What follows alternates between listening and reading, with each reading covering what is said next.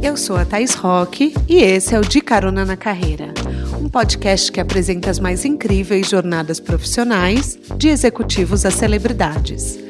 Juntos, nós vamos passear pelos caminhos percorridos por pessoas de sucesso e eu vou te mostrar que o impossível é só uma questão de ponto de vista. Vamos embora? O futuro é feito à mão, mesmo o mundo sendo digital. Essa é uma das frases da minha convidada de hoje, a Maria Helena Pessoa de Queiroz, que eu particularmente adoro. Eu acredito muito no poder do um a um, da vida offline e de tudo que é personalizado. Por isso eu sou fã de carteirinha do trabalho que a Bila faz. Aliás, esse é o apelido dela, deixa eu contar desde já.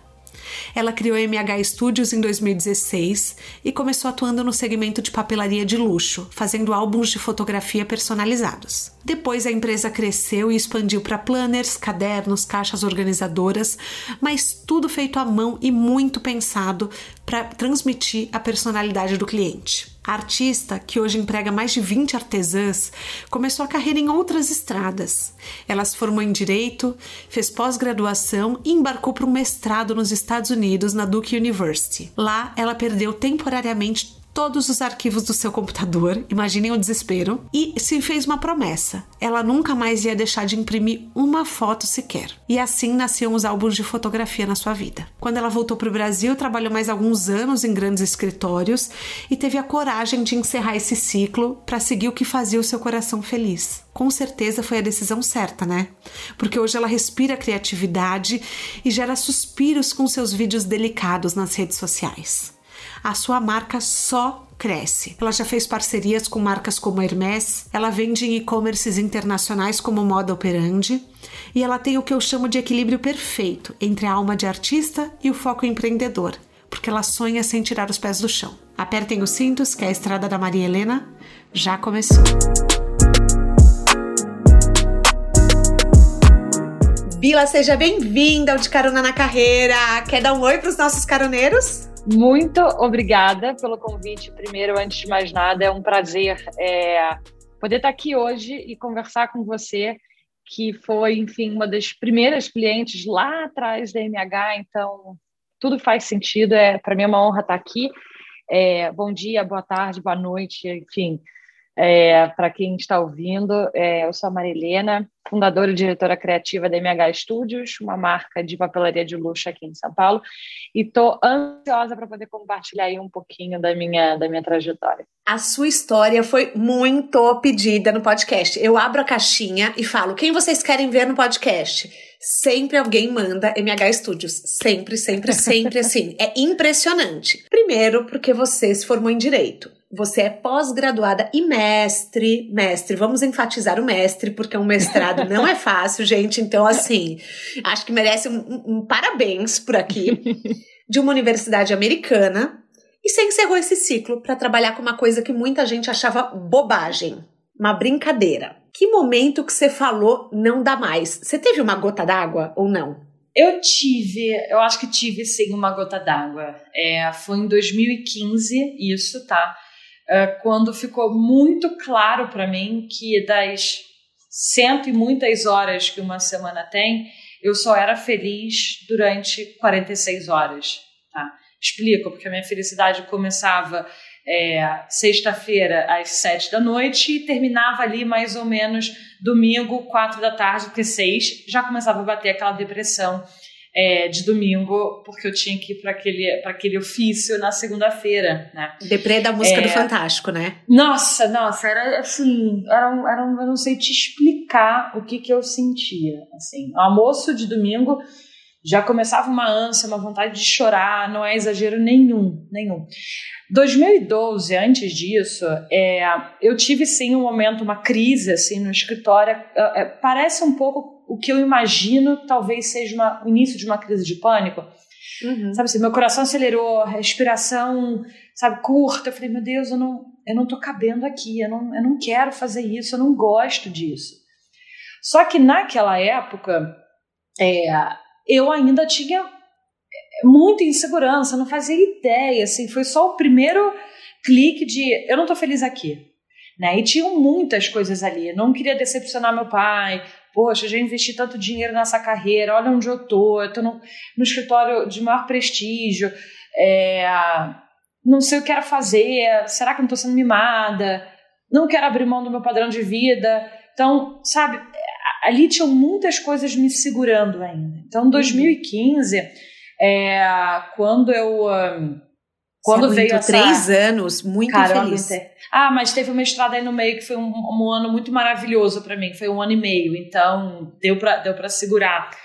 É, eu nessas quando eu realizei isso de que é, eu tinha muitas poucas horas de fato sendo feliz, foi também quando eu percebi que diferente de, 2000, de, diferente de 2012, é, eu estava disposta a abrir mão do meu padrão de vida para ser feliz.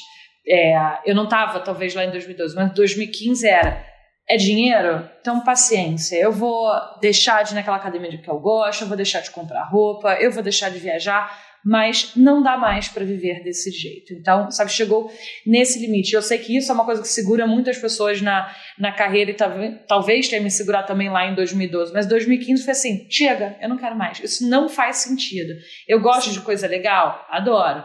Eu gosto de coisa bacana, de luxo, com certeza. Se eu puder ter, maravilhoso. Mas isso não vem antes do meu bem-estar. Eu não, não posso abrir mão da minha felicidade para poder comprar uma coisa cara, sabe? Então, porque o quanto é, que vale que... também uma coisa cara, o quanto que essa coisa cara vai te preencher, vai te fazer feliz, vai fazer sentido. Porque é aquela coisa, você vai comprar e você vai falar, tá bom, vou usar essa roupa para ir na terapia chorar e falar do meu trabalho infeliz. Não vale! Não vale, Não a pena. E olha, eu vou te falar das coisas mais libertadoras, assim, é, para mim, ali já foi um começo, tá? Mas três anos depois ainda tive, enfim, outros movimentos aí na minha vida que eu parei, olhei e pensei, Gente, eu posso viver sem tudo isso. Eu amo a poltrona bacana, eu quero ter a arte de fulano porque eu gosto daquele artista, não, mas eu não preciso disso para ser feliz. E, e, quando você realiza isso, que esse bem-estar, essa alegria é muito maior do que qualquer bem material possa te proporcionar, cara, as coisas correm com uma leveza tão maior. É... Então, acho que isso, acho que foi essa junção, sabe, de chega, não estou mais feliz e uh, eu não estou nem aí. Eu abro mão do meu padrão de vida, eu só quero ser feliz, sabe? É, eu tive um momento muito impulsivo que um dia eu pedi demissão. Eu pedi demissão e isso foi péssimo para o meu planejamento financeiro. Você, por outro lado, você esperou tá ganhando uma grana para fazer esse movimento, Sim. né? Você ganhava mais ou menos a mesma coisa já, não ganhava? Eu, eu assisti uns vídeos seus falando sobre isso. Lá em 2012, é, quando eu tive aquela primeira crise, né, eu não, talvez eu não tivesse disposta a abrir mão do meu padrão de vida e também aquele dinheiro que eu ganhava era o meu sustento, era, enfim, tudo que eu, que eu tinha, não podia abrir mão daquilo. E aí uh, nem ocorreu, assim, largar, porque senão eu ia ficar sem nada, não, realmente eu não podia, tá? Aí vem 2015, quando a insatisfação já tá, assim, no ápice, né, como eu comentei, eu teria feito a mesma escolha que você fez, tá? De largar tudo. Era, era exatamente o que eu queria fazer. Chega, eu não aguento mais. Eu quero ganhar zero reais, porque eu não, eu não quero mais isso. Só que com é, 28 anos, não dá para não ganhar nada, porque você tem uma conta da Vivo para pagar, enfim, não, não existe essa possibilidade. Sim. E aí você assume responsabilidades com a vida adulta, né? Exatamente. Ela disse, meu Deus, não, acho que não dá, né? Mas eu tava assim, já nesse ponto, tá? Não quero mais. Eu era casada, tá? E aí eu tenho que ser muito honesta e, e dar crédito. É, o meu ex-marido, na época, me deu o que eu acho que foi um dos, um, dos muito, assim, bons conselhos que eu recebi aí ao longo dessa trajetória. É, ele falou para mim, Pila, não dá para você sair do escritório. É, 2015, a gente está. O Brasil está numa mega crise. É, como é que você vai abrir mão da sua renda, é, algo que é importante para você? É, você é uma pessoa que, sabe, valoriza a independência financeira. Como é que você vai abrir mão disso? E dois, e se eu sou demitido? E se acontece alguma coisa comigo que eu não tenho mais dinheiro também para contribuir para o bolo da casa? E aí? como é que vai ser? E, sendo que você nem sabe o que você quer fazer. Você vai sair para ficar em casa pensando na vida? Uhum. É, então ali, naquele momento, acho que ele me trouxe um pouco de realidade, sabe? É, eu vivo dizendo que ah, não tem momento certo, às vezes a gente tem que ser um pouco ousado é, e destemido, e eu continuo dizendo isso, mas você tem que também ser, sensível para identificar algumas realidades. Ali não dava. Era realmente muito complicado. E não é como se eu tivesse o plano B, eu não tinha o plano B. Sim. Então ele me falou: por que, que você não continua no escritório e vai descobrindo do que você gosta? Usa o dinheiro que você ganha no escritório para fazer curso das coisas que você gosta e, quem sabe, descobrir. Sim. E claro, na época era assim, que saco, né? Tipo, eu queria mesmo era jogar isso tudo pro ar, mas então não posso negar que faz sentido, né? Claro, então, é, é, então você começou uma dupla jornada, que é o que a gente fala aqui no podcast. Você começou a ter duas carreiras ao mesmo tempo. Exatamente. E, e que é um é. super trampo, né? Vamos combinar? Não, não, muito. Foi um super trampo, assim, eu até adiantando um pouco, não sei se a gente chegaria é, nesse ponto em algum momento da conversa, mas é, uma coisa muito legal que eu acho dessa história é que nesse momento foi 2015, o meu ex-marido falou: não sai, não faz isso, segura, vai descobrir o que você gosta, comece, vai sentindo. 2015. Em agosto, setembro de 2016, ele chegou para mim e falou: Bila, você tem que sair, você tem que pedir demissão do seu escritório. Eu, hã? Você tem que sair. Porque, cara, tá, tá que tudo louco. bem lá. Você uhum. não tá dormindo, você, você leva uma rotina insana. É, não dá, isso não vai conseguir durar por muito mais tempo. Você vai errar em algum lugar. Ou você vai errar no escritório de advocacia e vai ser demitido, que você não vai gostar, por mais que você não esteja feliz, você é uma pessoa que gosta de entregar um trabalho bem feito e você, isso vai mexer com você ou você vai errar aonde você tá mais feliz. Mas, que é... mas tá, é, sim. Exato, ele falou, agora é hora de você sair. Aí eu falei, bom, esperei até aqui, mas novembro é o momento do bônus. Vou esperar só mais dois meses um pouco, faço um pouquinho mais de dinheiro, daí eu vou pra frente, entendeu? Foi, é, foi isso. Eu sei que você não montou um plano de negócios, isso é até polêmico e eu adoro que você abre isso muito honestamente, porque as pessoas idealizam muito o plano de negócios, só que às vezes funciona na teoria e não funciona na prática. Então Sim. eu acho que o plano de negócios pode ser perfeito e o negócio ainda pode dar errado. E você fala abertamente sobre isso. Então, assim, para onde iam os investimentos iniciais da MH? Assim, era material? O que que era? Porque é, hoje em dia as pessoas elas falam que é, é, muito importante você ter pouco estoque, é muito importante, enfim, como que era? Olha, Thaís, eu acho que talvez eu tenha me beneficiado de algum alguma inconsciência, não sei, é, uma coisa de feeling, acho que eu uhum. confiei uhum. muito, podia ter dado muito errado, mas felizmente deu certo, porque realmente não, eu não eu sou uma advogada que caiu no mundo do empreendedorismo sem saber nada disso. Foi realmente assim de paraquedas. E eu fui fazendo as coisas muito com, na base do feeling mesmo. É, é claro que eu não vou fazer apologia para não fazer plano de negócios. Se eu puder fazer um plano de negócios e tal, acho incrível, formidável. Queria eu ter feito na época. Só que não aconteceu porque as coisas foram acontecendo muito naturalmente. Eu não, não foi que de repente eu falei, eu quero ter uma empresa que vai fazer esses álbuns. Não foi assim que aconteceu.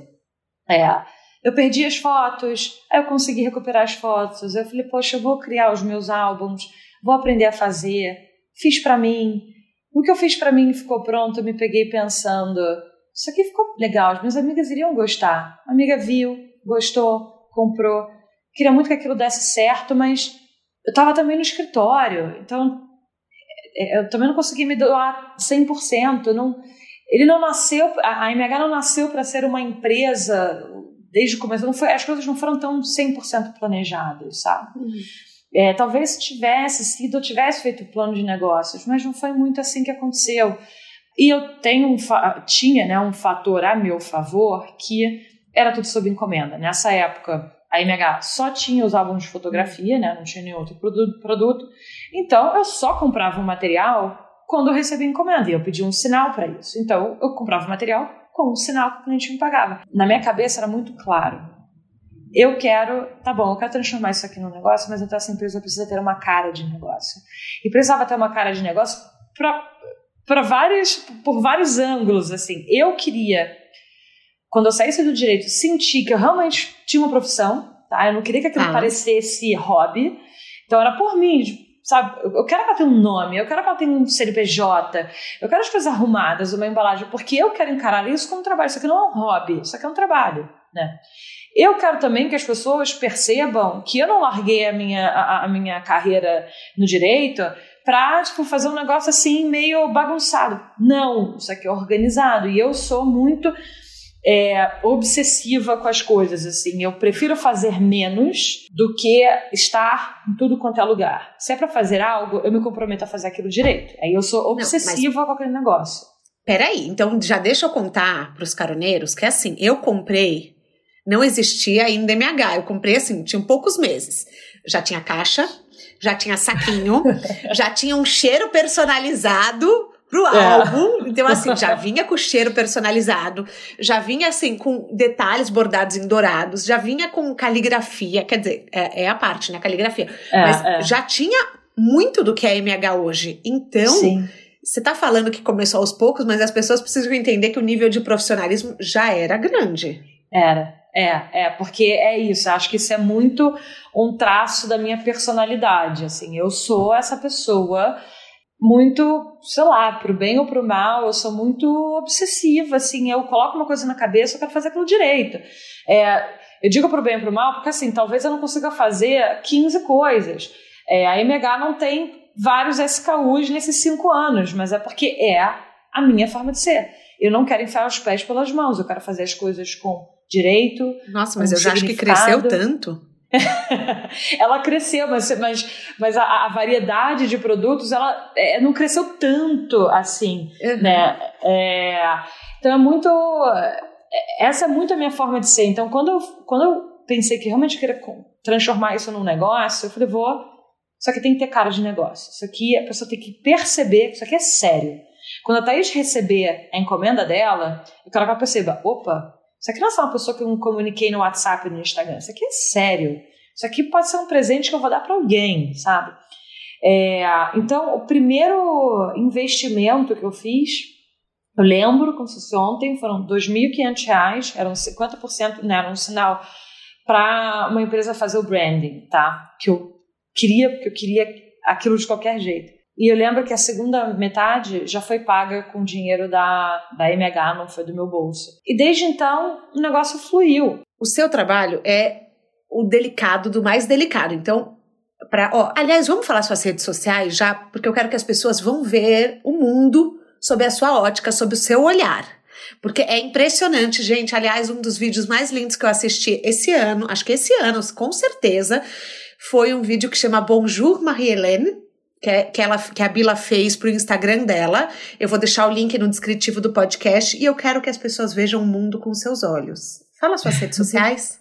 Ai, obrigada. Bom, meu perfil pessoal é Maria Helena PQ, P de pessoa, Q de Queiroz. E uh, o da MH Studios, MH Studios, é, né, minhas iniciais, com um underline no final. É, a minha conta pessoal, Marilena, é bem, é bem eu, assim, a minha é minha visão realmente de mundo. É, acho que é uma janela para ver um pouco como é que a Marilena, diretora criativa do MH Studios, vê as coisas, interpreta as coisas. Acho que é. Tá, eu quero, dar, eu quero agradecer a Isa que fez essa ponte. Isadora, muito, muito, muito obrigada. então, um beijo para você. E eu tô nas redes sociais como arroba Thais Rock. Me segue lá, eu tenho um clube do livro também que eu amo. Um beijo para as caroneiras do Clube do Livro, lá no Telegram. Mas, Bila, vamos lá. É, o seu trabalho é muito delicado. Para todo mundo que agora está entrando no seu perfil, acompanhando, você mostra os detalhes, assim, são capas de álbuns bordadas com as ideias, com os mínimos detalhes. Então, assim, você faz o limão siciliano, você faz a, o chapéu do chefe, você faz, a, pro meu caso, como eu passei a lua de mel na África, você fez, assim, é, é, a África naquele prensado em dourado. Então, é muito, muito, muito específico. Como crescer com um trabalho tão detalhado? Porque e assim, eu como uma controladora nata, eu não imagino como você tenha feito isso. Até hoje eu não acredito que você cresceu algo tão, tão, tão nos mínimos detalhes.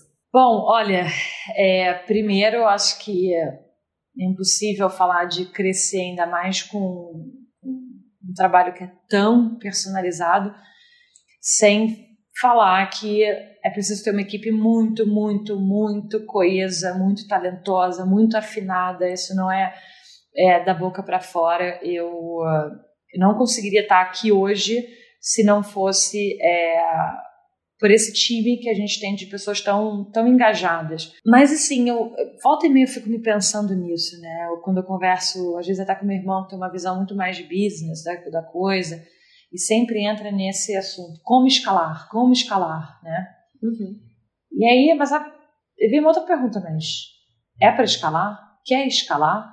Porque eu não acho que os álbuns, né, é, naquele nível de complexidade da arte, seja ela uma aquarela, um bordado, um mosaico e tal, aquilo não vai dar para vender realmente como um é, laranja, com commodity. Não tem, não tem como. E também isso é o desejo, é o que faz sonhar, né? Uhum. Agora, a MH tem toda uma outra linha de produtos que ainda assim são, né, são feitos à mão, mas num nível de, de complexidade muito inferior.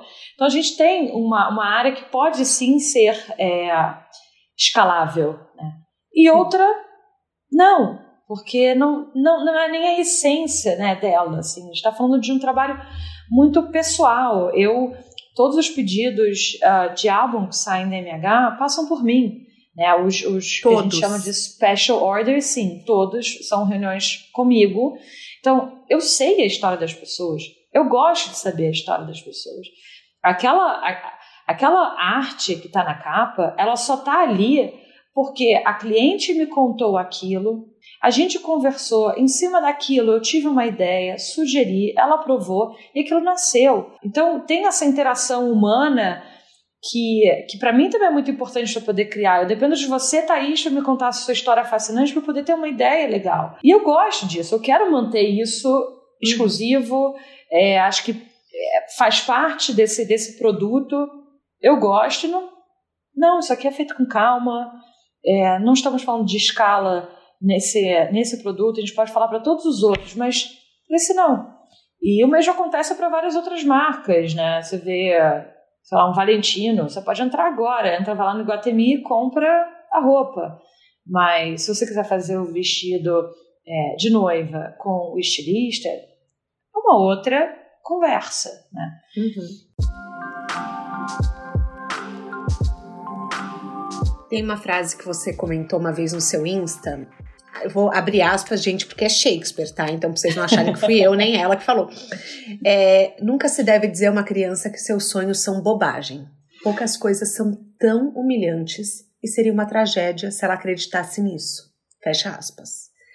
Alguém já te disse que os álbuns eram bobagem? Uhum. não com essas palavras, mas de várias outras formas, assim. Mas é, você largou sua carreira mas as pessoas ainda fazem álbum. As pessoas compram álbum. Você está fazendo aqueles álbumzinhos? Isso tudo é diminutivo, né? Quando a pessoa uhum. te pergunta, mas as pessoas ainda compram álbum? É, para mim, assim, eu recebi dessa forma. É quase como se estivesse dizendo, de onde é que você tirou essa ideia? Tipo, é, mas eu, eu, eu, eu encararia da mesma forma, tá? Eu acho que a pessoa né? disse com essa intenção. Uhum. Exato. As pessoas ainda fazem, assim é, assim, é realmente isso que você escolheu fazer, sabe? E isso é muito. É, é, é, é, cara, é bem difícil lidar com isso quando você é, escolheu mudar de carreira, abrir mão de tanta coisa, sabe? De uma carreira que você investiu tanto tempo, dinheiro, dedicação, status, porque é muito difícil abrir mão do status. Na advocacia é uma carreira super. Né, enfim, admirada e tal. Imagina, ah, fez mestrado em Duke, tá fazendo álbum. Então, isso tudo as pessoas não medem, né? A verdade é essa, as pessoas não medem o poder, a influência do que elas falam. Quando alguém uhum. chegou para mim e falou, mas as pessoas ainda fazem álbum, ela não faz ideia de que aquilo em mim reverberou como, meu Deus, será que eu estou fazendo a coisa certa? Minha carreira, será que isso vai dar certo? Será que as pessoas vão comprar? Será que isso vai virar um business, sabe? Mas voltando bastante no tempo, É, eu lembro, na época da escola, eu era. Teve uma fase que eu fui uma péssima aluna. E eu tinha notas ruins, assim. Meu pai vivia na escola, porque meu pai é um pai super carinhoso, super presente. Enfim, meu pai vivia na escola para conversar com os meus professores, etc. E uh, então todo mundo sabia quem eu era, sabe? As coordenadoras sabiam onde ele tinha. A Marilena, que é filha fulano, que está sempre aqui, todo mundo. E bom, então todo mundo sabia que eu não tinha notas boas, né, no corpo da escola. E aí teve um, um sarau na escola e eu cantei, tá? Eu tinha provavelmente 10 anos de idade, 11. E assim, eu canto mal, pessimamente, não tenho nem coragem de cantar comigo sozinha dentro de casa. Mas foi um sucesso, porque óbvio que foi um sucesso. Uma criança de 10 anos de idade cantando é a coisa fofa. mais fofa da face da uhum. Terra. Uhum. E aí eu fui assim, ovacionada. Eu e o meu amigo que tocava violão, foi o máximo e tal. E as pessoas vinham falar comigo e eu fiquei assim, sabe? Poxa, eu não sou, né? Não, não tô com as notas boas e tal, nossa bolona, mas olha só o que está acontecendo aqui. E aí uma da, das coordenadoras veio falar comigo e ela falou assim para mim: Parabéns, foi lindo. Se nada der certo, você pode ser cantora. Se Sim. nada der certo? E aí, Thaís, Gente, fiquei... quem fala isso? Primeiro, quem fala isso é uma criança. Segundo, e uma pessoa por que, que nada e... der certo? Olha aí, gente, Marília Mendonça, Simone Simaria, por quê? Então, ó, Não, gente, estão milionárias, Luísa Sonza. Hum. Não, e, uma, e uma educadora, né? E aí, na, naquela hora, eu lembro, é, é muito, olha como é que as coisas são. Eu tinha, tipo, 9 ou 10 anos, por aí. Isso, eu lembro o lugar, a posição na escada, eu lembro que eu senti. Eu lembro de olhar para ela e eu senti um misto de vergonha, porque para ela fazer aquele comentário, queria dizer que é, ela estava me dizendo indiretamente, ah, né, até aquelas notas péssimas, mas uhum. tem essa coisa que eu consigo fazer bem. Então eu senti um pouco de vergonha pelas notas péssimas, mas orgulho que eu dei motivo para ela ver alguma coisa legal em mim, sabe? Tá vendo? eu tenho alguma coisa em mim que é legal, tipo, eu não sou só aquela péssima aluna, sabe? Eu, eu, eu ainda me alimentei com aquela migalha de elogio, sabe? E numa escola que não, que não nunca incentivou um lado criativo, talvez eu não era boa aluna ali porque eu só estudava física, química, matemática e tal, não tinha nada, não tinha nada de arte, não tinha nada criativo. Talvez eu pudesse, se eu tivesse sido estimulada lá atrás, eu pudesse, sei lá, tá fazendo várias outras coisas, ou tivesse exatamente onde eu estou, não sei. Isso é uma pergunta que eu nunca vou ter na resposta, mas se é de convir comigo que uma educadora que fala isso é. é ela, é ela não está na missão de uma educadora. Não, e, e, e, é muito que, que essa, esse trecho que você citou do Shakespeare, assim, você não pode falar para uma criança é, isso, sabe? Que, que o sonho dela é uma bobagem. E não pode falar para um adulto. Porque um adulto pode querer mudar de carreira com 70, 80 anos. A minha avó resolveu estudar psicologia com 70 e muitos, sabe? É, a vida é uma só. E você tem que ter o direito de poder sonhar com coisas novas e poder mudar a hora que você quiser mudar. Eu não sou mais a Marilena de 28 anos, de 30 anos. A minha vida mudou tanto nesses últimos anos. É, e às vezes as pessoas falam, nossa, você mudou. Cara, que bom que eu mudei. Que bom que eu não continuo a mesma pessoa de lá de trás, porque eu sou uma pessoa que vive no mundo com pessoas, com é, fatores externos, influências externas. Se eu continuar a mesma pessoa, é porque de alguma forma eu tô um pouco é, alienada para o que está acontecendo e não estou me deixando aprender e ser influenciada pelo meu entorno. Então, pelo amor de Deus, não diga para alguém que o sonho dela é bobagem, ainda que isso seja dito de uma outra forma. Ah, mas as pessoas ainda compram álbum? Não fala isso. Não fala, fala isso, é incentive. É aquela coisa, eu sempre falo, você vê um amigo criando um projeto, compartilha o post, incentiva, comenta, você não sabe o quanto, quão foi difícil para ele come, é. começar aquilo ali. E eu ia te perguntar isso, é, eu sempre te vi muito confiante em relação ao seu dom. Então, é, até saber de uma história dessa é uma surpresa para mim, porque quando eu te olho, quando eu te sigo nas redes sociais, eu vou falar, é assim, podem ir lá para trás, caroneiros, podem ir lá para trás. A Maria Helena já fez até árvore de Natal tropical, porque eu, eu fui, eu tava, entendeu? Eu fui, eu tava, eu vi. Você sabe de que árvore que eu tô falando? Uma é que você aquela... A, a, das frutas, não? A das frutas, a das frutas, é, sim, é, exatamente. Sim. Então, assim, é, você é muito confiante em relação ao seu dom. Da onde surgiu essa confiança? Difícil responder essa pergunta. Eu realmente eu acho que eu sou uma pessoa confiante, acho que eu sou uma pessoa segura. Talvez o que me dê muita confiança é a verdade que existe por trás disso. Assim. Eu sei que eu amo, eu gosto, isso é uma coisa que vem comigo uh, de muito tempo. A árvore que você mencionou, que eu fiz todos os pendentes de umas frutas né, de papel, se você olhar lá para trás da minha história, eu passava finais de semana tendo aula de origami no clube em Teresópolis, região serrana do Rio, uma japonesa. Até o momento que tudo no meu quarto virou feito de papel. Hoje eu lembro de poucas coisas que ela me ensinou, mas eu gostava disso. Mais tarde, em, em resorts que eu ia com a minha família, eu, meus amigos estavam dançando, fazendo aula de lamberóbica, sei lá do que, na piscina, eu estava aprendendo a fazer jogo americano com folha de bananeira. Eu sempre gostei disso. Então, uhum. sempre gostei, eu tenho curiosidade. Eu quero estudar sobre isso. Eu sei que, naturalmente, eu vou ser uma pessoa que vai correr atrás é, para ver como faz, como faz melhor. É, então, eu, eu fico muito segura porque, porque é de verdade. Não, eu não acordei um dia e falei, hum, tem alguém fazendo dinheiro com isso, farei também. Não, é. A, MH começou com uma história, ela não, antes de ser o produto, sabe? Uhum. E é, agora, importante dizer que eu sou essa pessoa confiante, sim, mas isso não quer dizer que eu não tenho os meus dias. Eu tenho, tá? De insegurança, é, de nervosismo, eu tenho. E eu gosto de pensar que provavelmente eles existirão por muito tempo, talvez até a jornada inteira. E são eles que me fazem querer fazer melhor, que me tiram da minha, da minha zona de conforto, acho. Tem um livro que chama Roube como um Artista.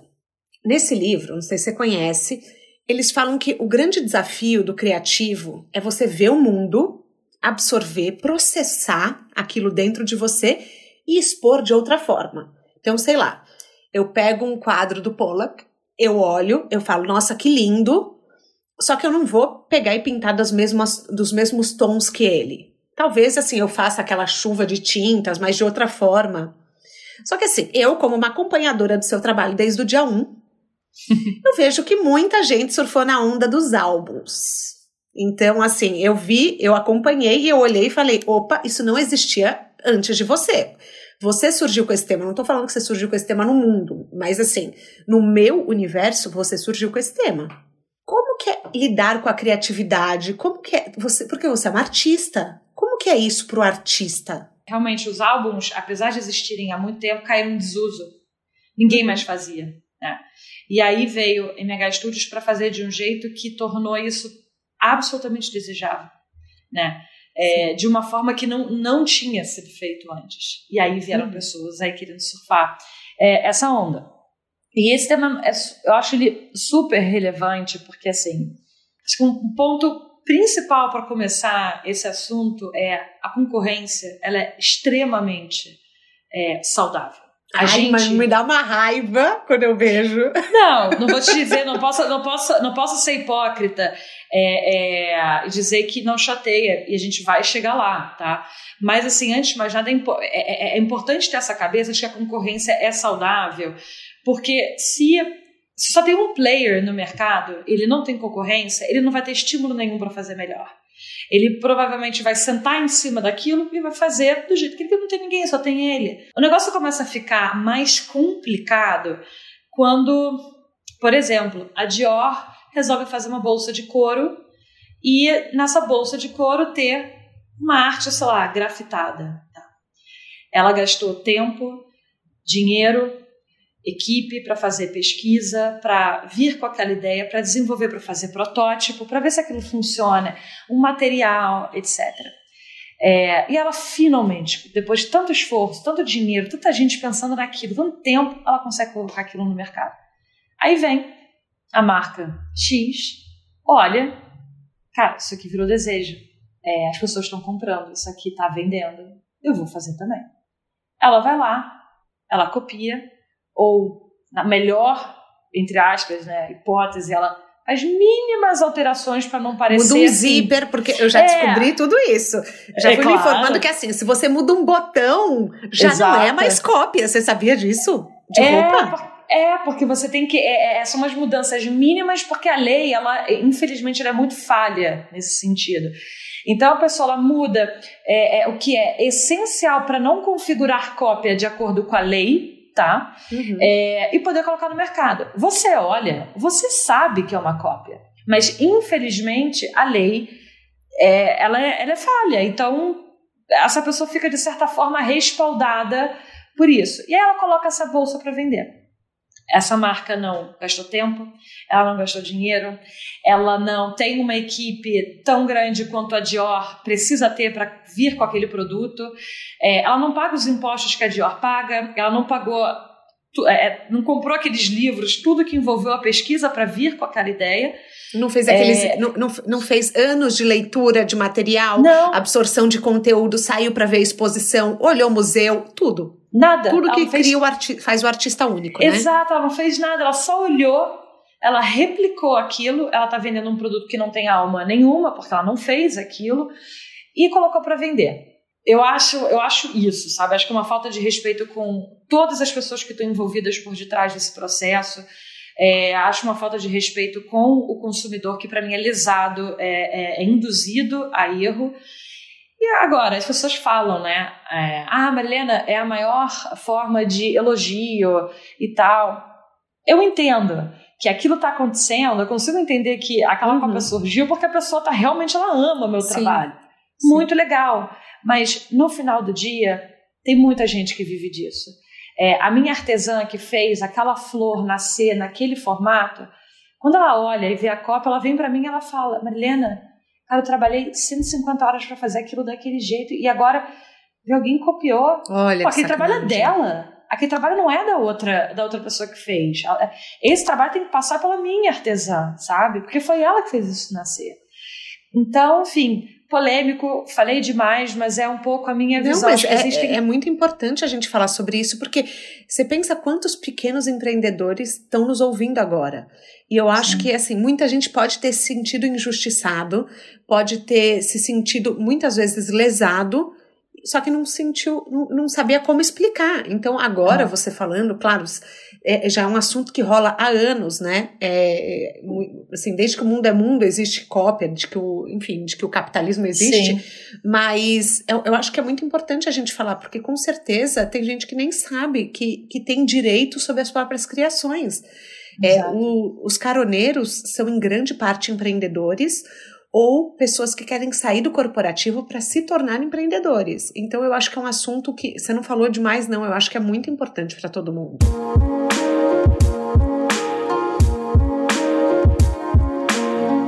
Como que a gente cria? Porque assim, o seu produto, segundo a Lauren San Domingo, é o símbolo do verdadeiro luxo. Achei isso um bafo quando você contou. Você uma vez falou que você não queria ser vista como encadernadora de TCC.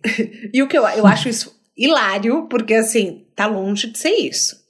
Mas como que a gente posiciona um produto no verdadeiro luxo? Como que funciona? Tem uma estética que, eu não sei, acho que é uma bagagem que, que, que é minha, assim, eu, eu, eu vejo o mundo, eu saio por aí, eu sou curiosa, eu olho, eu pesquiso, eu sei das coisas que me, que me atraem, eu gosto de consumir, quando eu posso eu consumo luxo, então uhum.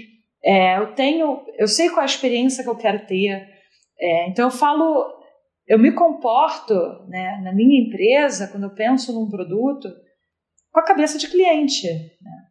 O que, que eu Sim. gosto quando eu entro naquele lugar? O que, que me chama a atenção? O que, que faz a Marilena desejar aquilo? Então eu não tenho uma fórmula para isso, mas eu penso com a minha cabeça enquanto cliente das, das amigas que eu, que eu tenho, que eu sei que consomem, que consomem luxo, o que, que elas gostam, né? Então, tudo isso é para dizer que eu acho que é, é, bem, é bem intuitivo, é uma coisa minha e um, acho que um olhar, assim, não sei se isso ajuda muito.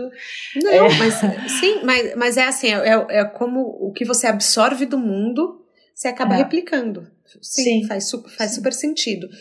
Mas lá no começo, como que você divulgava para as pessoas o seu trabalho? Como que você falava para os seus amigos? Porque foi um boca a boca sem perder o luxo. Você, é. você pedia para as pessoas te ajudarem? Você falava, ah, compartilha meus álbuns. Como que fazia? Eu nunca pedi para compartilharem, tá? É, eu acho que amigo que é amigo sabe que você precisa de uma força nesse começo. Então, quando eu comecei, é, amigas muito próximas, assim, compravam para me prestigiar, gostavam, mas talvez, ah, o bebê nasceu, poderia comprar roupa. Ah, mas, poxa, a Bila tá fazendo aqueles livros lindos, vou prestigiar ela. É, são essas pessoas que no começo dão o gás que você precisa, né? São amigos e familiares. E eles sabem que você precisa dessa divulgação, que esse boca a boca é importante. Então, acho que aconteceu muito naturalmente. Esses amigos postavam sem que eu nunca precisasse pedir isso. E aí, frequentemente me perguntam isso, né? Como é que foi o começo do MH? E foi completamente boca a boca, tá? E, e inclusive é como é até hoje. É, tudo bem que hoje a gente Você não pagou influencers? Não, não, não, não. E sempre foi o meu posicionamento, era assim, eu acredito no meu produto. É, e eu leve o tempo que levar, eu sei que ele vai para frente, tá? É, eu acreditava muito naquilo porque eu, eu, felizmente eu tive a sorte de viajar, de morar fora, de olhar o mundo e ver que não existia aquilo. Então eu sabia, era uma questão de tempo. E eu não queria pagar, é, entrar nessa roda, porque eu não queria fazer do meu produto um frisson, uma sensação. Primeiro porque vai completamente contra o que o meu produto naquele momento era. A gente estava falando só dos álbuns, né, que foi como nasceu. E é contra porque o álbum, ele é um o nosso né, produto, o álbum da MH Studios, é para ser passado de geração em geração. Eu não quero que ele seja um frisson agora e que amanhã hum. ninguém mais fala. Não, eu não quero isso. Eu não quero esse boom que de repente está todo mundo falando disso, mas amanhã ninguém mais fala. Não. Eu quero uma coisa orgânica.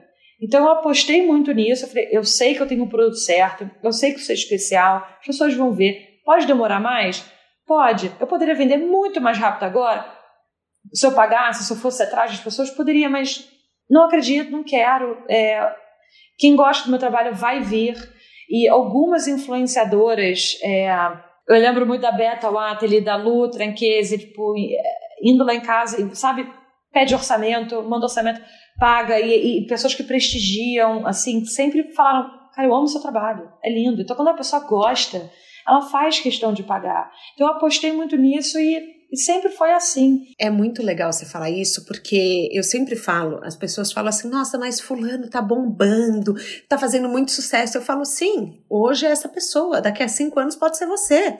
Eu falo para as pessoas, gente, o tempo, ele tem o tempo certo para acontecer. A, a engrenagem da vida, as coisas vão funcionando de uma certa maneira. Tem coisas que vão continuar e tem coisas que daqui a, daqui a um tempo elas vão florescer.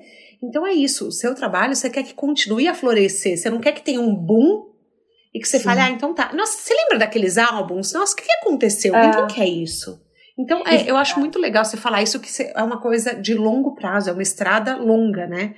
É. Não precisa ser uma parada, uma parada tipo de neon, você para o seu pit stop. Não. Eu e é isso.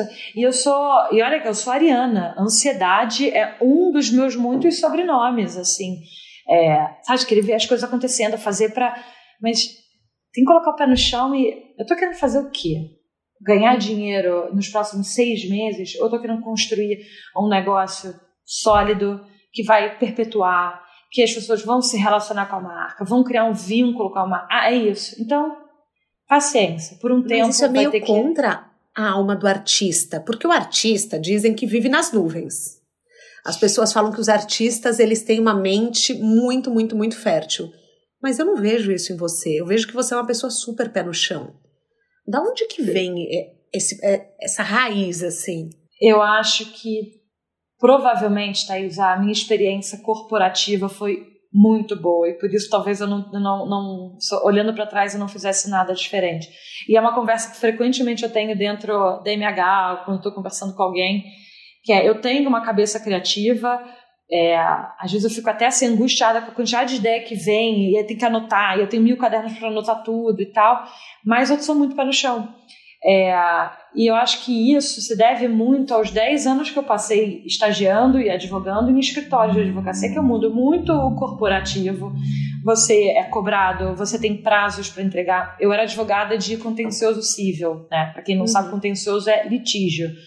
É, você tem prazo. Se você perde o prazo, é, você pode simplesmente ter arruinado a ação do seu cliente se hoje eu não me vejo nem um pouco no mundo da advocacia, é, mas verdade seja dita, ela me preparou muito, é, talvez não como empreendedora, mas como uma pessoa que consegue pensar, é, deixar artista do lado e pensar mais business e ser mais pé no chão. É, acho que é bem isso. Você ainda paga a sua OAB? Pago. É, que bom, Bila, que bom, que bom que você falou isso. Porque senão eu ia falar. Não, não, é possível. Paga. Outro dia eu li que a Flávia Alessandra paga o AB dela até hoje. A Flávia Alessandra é uma atriz há 20 anos. Gente, eu nem sabia que a Flávia Alessandra era advogada. Pois é, quando eu saí. Eu li em algum direito... lugar isso. Não foi ela que falou, alguém que, que tipo, que perguntou, fez uma entrevista com ela, e ela falou que pagava até hoje, porque ela falava: Eu não sei quando eu vou precisar de um advogado, eu preciso ser ah. advogada. Não, e essa, fora que assim, a gente nunca bate na madeira, a gente nunca sabe o dia de amanhã. É, uhum. quando, quando eu resolvi sair da minha. É, quer dizer, sair da minha gáudio, quando eu resolvi largar a carreira de advogada, meu pai veio para mim e falou: Você, pelo amor de Deus, nunca deixe de pagar a sua AB, você não sabe o que pode acontecer. Meu pai já teve um negócio que quebrou, então meu pai sabe muito bem o que é ter e perder. Não faça isso e Thaís, eu nunca deixarei de pagar meu AB, porque assim, se você deixa de pagar o AB e perde a carteira, você tem que fazer a prova do AB de novo depois. Tem a menor chance. Seu, os seus pais, você fala muito deles. Em tudo que eu li é, seu sobre carreira, os vídeos que eu assisti, você fala muito que eles são assim, sua inspiração, é, os seus maiores companheiros. Mas você demorou um mês para contar para eles que você tinha pedido demissão. Sim. Que história é essa? é, eu sou. Foi pro meu pai, eu sou muito, muito, muito colada no meu pai. É, meu pai, assim, ele é realmente um pai muito fora da curva, muito presente, muito carinhoso. É, eu falei aqui que meu pai teve um negócio que quebrou e assim, meu pai passou por uma fase mais complicada e eu vi isso. Eu já era é, mais velha, então eu consegui perceber isso e vi o esforço que ele fez para me dar, dar para o meu irmão tudo é, que ele achava que era importante para a gente. E era sempre assim: por favor, eu não te cobro nada, a única coisa que eu te peço é estuda. É, aproveita essa oportunidade que eu estou te dando, porque isso eu sei que é a única coisa que ninguém nunca vai tirar de vocês. E ele falava por experiência própria. Né? Uhum. É, a gente era criança, mas ele sabia, estava vivendo aquilo na pele. É, então, eu, eu e meu irmão, acho que a gente agarrou muitas oportunidades que ele deu para gente. É, eu lembro, eu lembro do meu pai é, na minha formatura no mestrado. Eu falo muito, mas é porque eu, não, eu sou essa pessoa nostálgica e eu tenho essa relação com meu pai, então é difícil não falar, mas é, eu lembro de na formatura, dentro do estádio, e eu olhei para o meu pai, e ele estava bem perto, assim, na primeira fileira, e eu lembro do olho dele cheio d'água, sabe? E o meu ficou cheio d'água porque eu sei o que, que aquilo representava para ele. Eu lembro do meu pai falar: meu sonho era conseguir mandar você para uma universidade americana. E eu sei que ele tinha muita insegurança, medo de não conseguir me mandar para, sabe? De não conseguir custear uhum. parte desse projeto. E, e, eu, sabe, foi quase uma comunicação silenciosa, assim, de eu olhar para ele, ele, ele me olhando, tipo, aconteceu, sabe? Dava vontade de chorar falando isso, de verdade, assim. E. Uh, e eu olhar para ele, tipo, pai, valeu a pena, sabe? Então, aí eu, eu tenho essa relação super, super próxima com meu pai e não contei para ele que tinha saído do escritório, porque eu tinha muito medo de decepcionar ele, sabe? Poxa, meu pai fez das tripas coração para poder me dar tudo. E como é que eu chegar para ele e falar, pai, sabe, tipo, aquilo tudo? Então, eu tô, tipo, largando. É, eu tinha muito medo de decepcionar eles. Mas antes que eu largasse direito, eu comecei a falar para ele: ah, eu tô fazendo os álbuns, pai, né? Continuando aquela paixão que você tem e tal. Pai, é, recebi um pedido, outro pedido. E, e eu deixava ele saber que, poxa, ela tá vendendo isso. E aí eu saí do direito. Eu não tive coragem de contar, mas aí o que, que eu fiz nesse mês? Eu, eu, eu fui falando mais intensamente sobre isso com ele. Pai, eu vendia 10 álbuns esse mês. Não, eu não tô conseguindo dormir, eu tô. Sabe, tinha um certo. Era verdade, mas com a diferença que eu não estava mais no escritório, entendeu? Porque era bem a minha realidade. Para deixar ele perceber sozinho que aquilo estava realmente se transformando no negócio. E no momento que eu contasse para ele, aquilo não fosse uma surpresa. Então, um dia eu sentei com ele e falei, pai, olha, eu tomei uma decisão, é, eu não estou feliz já de um tempo, eu sei dentro de mim que eu dei todas as chances. É, eu quero que você saiba que você me deu as melhores oportunidades, o meu mestrado fora. Eu sei que você vai pensar, nossa, mas né, tudo que foi ali foi o melhor ano da minha vida. Eu conheci pessoas do mundo inteiro. Eu tenho uma melhor amiga minha é, liberiana. É, você fez tudo por mim. Eu tenho, eu tenho certeza que isso vai me dar uma base que eu vou precisar para esse negócio. Eu quero me dedicar aos álbuns. Eu amo isso de paixão. E eu sei que você quer me ver feliz. E é isso que eu quero. Cara, e aí é o que eu sempre falo. É engraçado como os maiores monstros que a gente acha que existem são criações da nossa cabeça, da nossa criatividade. No caso a minha era tipo gigante o monstro era gigantesco. Meu pai falou: filha, é isso que você quer? Vai, mas assim, dá tudo de si. Empreender não é fácil. É, você sabe que você vai ter que se dedicar muito. Te peço uma coisa: não deixe de pagar só a B, ele falou. E, uh, e em dezembro eu fiz o meu primeiro evento, um evento que eu vendi um total de zero álbuns, tá? É, Maravilhoso aqui, você contar isso. Né, zero, zero álbuns todo mundo vendendo a rodo em volta de mim, eu vendi zero álbuns. E uh, foi aqui em São Paulo, e eu tô lá, tipo, eu tinha saído, sei lá, dois meses do, do escritório, e de repente eu vejo, assim, entrando, tipo, pela loja, sabe, um, homem alto, assim, super bem vestido. Quando foi chegando perto, que eu não enxergo muito bem de longe, era o meu pai. Lindo, porque, assim, modéstia à parte, o pai mais, mais lindo do mundo é o meu lindo, de terno, gravata, elegantérrimo, chegando, tipo, meu pai mora no Rio. Ele pegou um voo de surpresa uh, de manhã, naquele dia, para me prestigiar, ficou ali comigo duas horas e voltou para o Rio. E, e pior é que se olhar para trás, quantas vezes o meu maior medo era contar alguma coisa pro meu pai e no final do dia quem estava ali sempre me apoiando era ele, sabe? Então, meu Deus. Um beijo, pai da Bila, um beijo. Que espero que muitos pais, assim, muitos apoiadores, muitas redes de apoio façam a mesma coisa.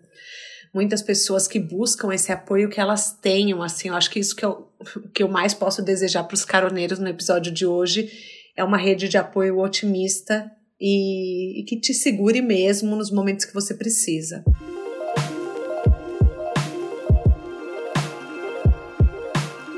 antes da gente encerrar, que dica você daria para quem quer viver da própria arte? Olha, acho que viver com arte, é, num país ainda que as pessoas não são tão educadas para arte, é extremamente desafiador. Tem todo tipo de dificuldade é, dentro dessa área. Então, eu acho que para conseguir superar essas dificuldades, todos esses entraves e todos os preconceitos, é, é clichê, mas assim, é, clichê é, você tem que amar muito, muito, muito isso que você faz, porque acho que só amando demais o que você faz, você vai ter vontade de fazer as coisas acontecerem. Né? Você tem que acreditar muito nisso. E, e esse acreditar, na prática, significa entender que vai demorar um pouco para as pessoas perceberem o valor no seu trabalho. É, mas você tem que ser a pessoa que mais acredita nisso, que mais ama isso, para se manter forte, resiliente, o tempo que for preciso, até que as pessoas prestem atenção na sua arte. Vai chegar esse dia, mas vai ter um bom caminho de uh, batalha. É, e se você não ama muito, se você não gosta de verdade, se você está fazendo isso porque é a onda da vez, vai, vai desistir rápido. O que, que é sucesso para você? Ai, que difícil responder isso. Eu, sei, eu acho que eu sei muito mais o que, que não é sucesso mas acho que sucesso para mim é, é realização é, pessoal, assim, de chegar em casa e pensar, poxa, eu estou feliz, eu estou onde eu queria estar. Tá. Não quer dizer que eu estou nadando dinheiro, não quer dizer que todo mundo me ama, não é isso, mas de eu faço algo que eu gosto, eu vejo, eu vivo a vida que me cabe, que é para mim, que não é a vida dos outros. Eu faço as coisas com sentido, eu faço com propósito, eu acho que realização para mim é isso, assim, é realmente é deitar a cabeça no travesseiro e saber que eu tô exatamente aonde eu queria estar. E esse lugar onde eu quero estar não é, pode não ser o lugar que 99% das pessoas desejam, mas é o meu. A gente tem um quadro aqui, os quadros finais, que chama Pneu Furado. O que, que você considera que foi um erro da sua jornada profissional? Um pneu furado, mas que te ensinou algo que nenhuma escola te ensinaria. Eu acho que quando eu decidi delegar uma tarefa que eu não me sentia nem um pouco apta, me sentia totalmente insegura para exercer e eu deleguei ela 100% porque eu realmente não tinha aquela aptidão, mas eu confiei é, em quem eu achei que tinha. E acho que delegar é uma coisa muito importante para quem, sobretudo para quem está começando a empreender, né, vai começar sozinho, uma hora você vai ter que aprender a delegar. E, e é difícil, às vezes é bem difícil ter confiar em alguém, né? É, é o seu negócio ali em jogo, você quer ter certeza que está confiando na pessoa certa. Mas acho que esse delegar, ele não, nunca, por mais que você não seja a pessoa apta, você não tem nenhum conhecimento, você tem que se virar e saber um básico do básico daquilo, para no mínimo conseguir sentar, fazer as perguntas certas e ver se essas respostas tão, são sólidas, sabe? Uhum. Mas se você entra completamente, é, delega para alguém e, e se mantém alienado daquele assunto, você está na mão de alguém, provavelmente. Então, eu acho que esse foi, é um, foi um erro que eu cometi e me arrependo de, de ter uma determinada parte do, enfim, do nosso processo ou ter delegado porque eu achava que eu nunca conseguiria aprender aquilo. E isso não existe. A gente pode aprender tudo, é, não vai ser expert, mas consegue saber um pouco o suficiente para conversar, trocar uma ideia, enfim, e não ficar totalmente vendido. Na sua mala de viagem, um livro, um filme ou um TED Talk que mudaram sua vida. Não precisa ser relacionado à profissão. Assim, o primeiro que vem à sua mente. Um documentário. Olha, bom, várias coisas me marcaram. É, e eu vou, eu acho que a que eu vou usar. Posso falar duas? Pode falar quantas você quiser. Eu tô na expectativa das suas dicas, Bila, porque eu falei lá, vai, vem coisa boa hoje. Olha, mas, ah, mas agora, acho que eu posso te frustrar, mas eu vou ser muito é, sincerona, tá? Tem o filme que eu mais amo na face da Terra. E é o filme que eu amo desde que eu sou criança. Então, desde que eu sou criança, não vai vir aí uma coisa muito profunda, tá? É, mas é aquele filme The Sound of Music, A Noviça Rebelde. É, Nunca é filme... veio essa dica aqui. Eu sou apaixonada por esse filme. É, eu via esse filme quando partes dele, que ele é muito longo, quando estava estressada para fazer prova, eu colocava um pouco dele e me animava. E, e, e toda semana eu ouço, eu, eu subo escada do meu prédio, né, é, para fazer exercício. E eu começo sempre ouvindo as músicas da Sound of Music. Eu sei os diálogos, porque é um musical, eu sei tudo.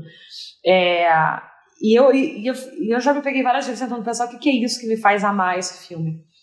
A, a protagonista é a Maria, né? E desde que eu era criança eu gostava dela, mas eu não sabia muito bem porquê. E tinha uma baronesa no filme, é, linda, tipo, elegantérrima. Então eu achava ela bonita, mas não era ela que eu gostava, eu amava a Maria. E hoje eu olho e eu penso, eu acho que ela representa muito, o espírito dela naquele filme é muito. Sempre despertou em mim alguma coisa que, mesmo criança, que eu não sabia, mas que, que eu gostava, aquilo era aquilo que eu queria. Ela era essa noviça completamente rebelde, que fala o que pensa, livre, canta, tá vestida de qualquer jeito, ou de repente ela parece linda, é, mas ela é, mas ela tem essa luz, assim, você vê no filme, ela tem uma luz, ela tem uma energia, ela, ela é muito liberta. É, talvez criança não, não, é óbvio que eu não identificava isso, mas acho que hoje, por todas as coisas que eu amo dela, eu acho que é isso, porque é o que eu quero para mim, sabe? E, uhum. é, e a baronesa que eu sempre achei linda, é, mas eu sempre, tipo, não, tipo, a Maria, ela é muito mais cool, porque a baronesa era aquela mulher assim, tipo, esquérrima, mas elegante, ali servindo e recebendo as pessoas na casa, e não. Não era isso, não, não é você. Era isso. Então, hum. a, a Maria, The Sound of Music, é o meu filme favorito de todos os tempos. Eu tenho um quadro na minha casa que eu fiz é, por causa dela, é, desse filme, eu, eu amo, tá? E um, um TED Talk que eu vi recentemente, que eu gostei muito, que é da Brené Brown, que é o poder da vulnerabilidade. vulnerabilidade. Eu, acho que eu, cheguei, eu acho que eu cheguei atrasada nesse, acho que todo mundo já tinha visto, mas eu achei tão inspirador uh, um outro olhar para essa para isso que a maioria das pessoas enxerga como uma fragilidade, como algo ruim, como algo para ser escondido, quando no fundo há muita beleza, né? Quando a gente se coloca vulnerável aí fora, a gente se coloca de verdade, a gente se, se doa, se coloca de peito aberto, sabe? E é, e é isso se encaixa e veio para mim, foi a Ana Raia que me falou para ver, é, veio veio para mim num, num momento muito é, especial e, e que as coisas estavam se alinhando muito, sabe? Eu estava fazendo muitas transições e isso veio na hora certa, assim, de enxergar beleza nisso. Então, acho que essas são as minhas duas sugestões.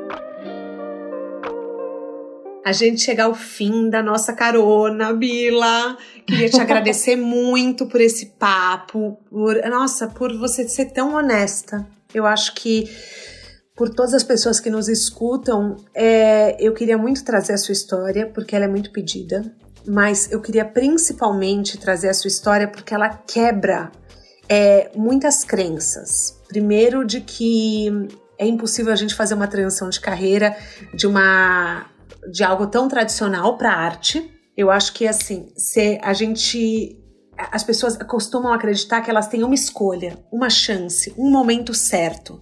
E você prova que é possível você ter sucesso em muitas carreiras. E o lema do podcast é: o impossível é uma questão de ponto de vista. E a sua história é inspiradora porque assim, você começou numa área que ninguém te dava apoio, falavam que era bobagem, as pessoas é, torciam o nariz, você falou que não queria ser encadernadora de TCC, é um trabalho é, profundamente manual, tem muitas crenças aqui de que ah, não dá para crescer, não dá para profissionalizar, e eu, o nome do episódio eu não escolhi à toa de que o futuro é feito à mão, porque isso é o que me veio quando a gente conversou. E, enfim, eu acho que vai ser uma inspiração. Eu tenho certeza, assim, já mudou um pouco da minha vida, do meu olhar pelo mundo, e eu tenho certeza que vai ajudar muita gente. Muito, muito, muito obrigada. Thaís, eu que agradeço aí a oportunidade. Eu já disse para algumas pessoas com as quais eu conversei que eu tenho sim prazer em falar e contar minha história. E algumas pessoas já me ouviram falar isso, mas para as que não ouviram, é quando eu resolvi mudar de carreira, eu não tinha ninguém com uma experiência, uma bagagem similar, então foi uma uma decisão, uma jornada solitária por muito tempo. E uh, eu sei o quão difícil é, é, eu sei dos medos, das inseguranças, então compartilhar minha história é uma forma de dizer para outra pessoa, mulher, homem, enfim, seja lá quem for, quem estiver do outro lado, que é possível. É difícil, tem medo, tem insegurança, tem, tem isso tudo, mas dá certo. E uh, se eu pudesse só deixar um, um, um, agradecimento e um beijo especial, uma coisa meio estilo show da Xuxa, mais para Zazá, que é minha sócia hoje, é CEO da MH, assim, eu, quando eu falo que a gente precisa de gente para crescer, que a gente não vai para frente, é, sem ajuda. É, eu vi, senti isso muito na pele e hoje eu tenho assim a alegria de ter uma pessoa do meu lado que é hiper focada, que me complementa tanto e que com ela eu vejo aí um futuro muito muito legal pela frente. Coisas incríveis aconteceram nesses últimos cinco anos sozinha. Estou bem ansiosa pelos próximos capítulos. O De Carona na Carreira tem a consultoria de conteúdo do Álvaro Leme, a supervisão do José Newton Fonseca, a sonoplastia e edição do Felipe Dantas e a identidade visual do João Maganin. Todas as dicas que a gente abordou até aqui estão no descritivo da plataforma que você nos escuta. Bora lá no Instagram falar mais sobre o episódio de hoje. A gente volta na próxima semana com mais um De Carona na Carreira. Um beijo grande.